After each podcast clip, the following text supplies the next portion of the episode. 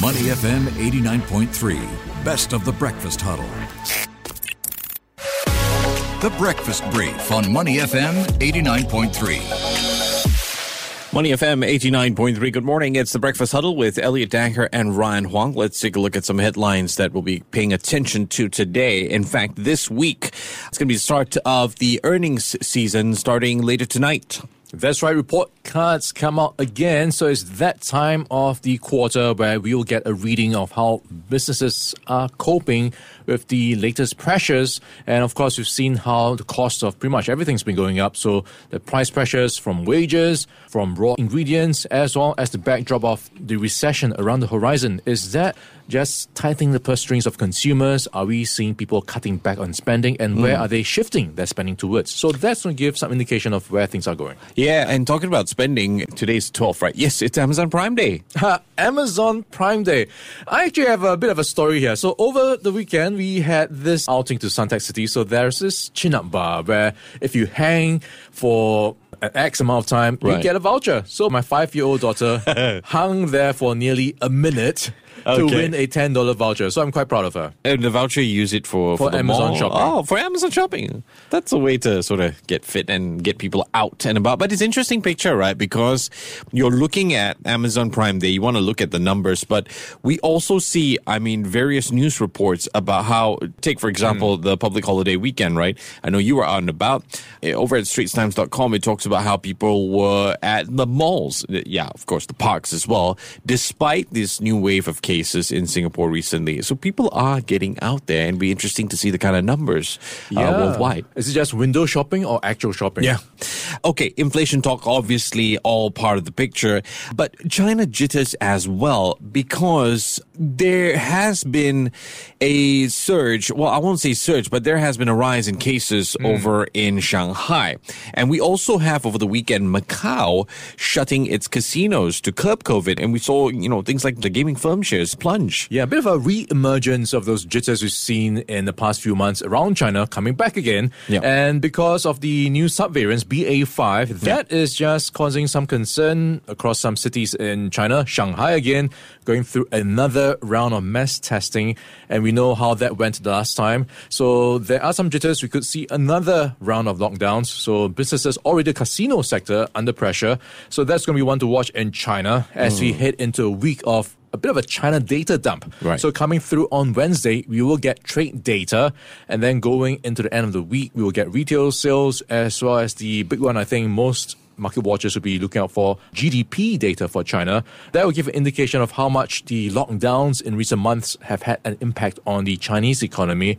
And going by the projections from the consensus forecast, we are looking out for a 1.4% growth in the latest quarter. So that's uh, something for the Chinese picture. Yeah, I'm quite interested to see this Macau situation because you're talking about 30 plus casinos shut for a week. So where does this put the recovery of gaming earnings, right? Does it push it back to the third quarter or even, you know, the last quarter? So long as the zero COVID policy remains, uh, we're never really going to get a proper recovery picture. Yeah, so far, policymakers have promised support for all the sectors. So we'll see if the data coming through will be a case of good news or, or rather bad news will be good news because Yeah, it could okay. just prompt even more policy support.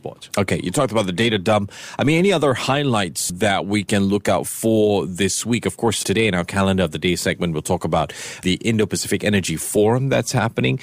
Anything hmm. else this week standing out for you? So it's all about energy, like pointed out, the Energy Forum, and then you have U.S. Treasury Secretary Janet Yellen making her tour towards Bali, where she's going Yeah. to be hosting or taking part in G20 summit, She's dropping by Tokyo as well. Hmm, Tokyo, where- as well as South Korea. yeah, yeah. to discuss things like supply chains and further sanctions, as well as energy security. Hmm, and Joe Biden, the US president, will Right. be also making a bit of a tour to the Middle East. And this is interesting. He is also trying to ramp up the energy narrative there by encouraging producers to produce more. So this will include the likes of Saudi Arabia. And this is interesting because you might remember when he went into office, he had a campaign promise to pretty much ostracize Saudi Arabia Yeah. because of the 2018 murder of the Washington Post journalist Jamal Khashoggi. Khashoggi, yeah. So it's a bit of a U-turn where he's now trying to you know talk shop with Saudi Arabia to get them to help ease the gas prices, which are now record highs in the US. Yeah, I mean, not only that, he's got the Nord Stream 1 pipeline that's begun maintenance for hmm. 10 days. And speculation is, well, could it last even longer because of that war in Ukraine? Do we have any monetary policy announcements set for this week? Central banks will be in action, so look out for the likes of the RBNZ, New Zealand, expected to hike rates by 50 basis points again. Bank of Canada 75 basis points hike on Wednesday expected, and that will be after two back-to-back 50 basis point hikes. And Bank of Korea also, we are watching out for a jumbo-sized rate hike, 50 basis points. That will be its biggest ever. So that's coming through on Thursday. And on Thursday, also, we will get some data from Singapore, hmm. the advanced GDP estimates. So we are looking at a consensus forecast of 3.2% growth year on year.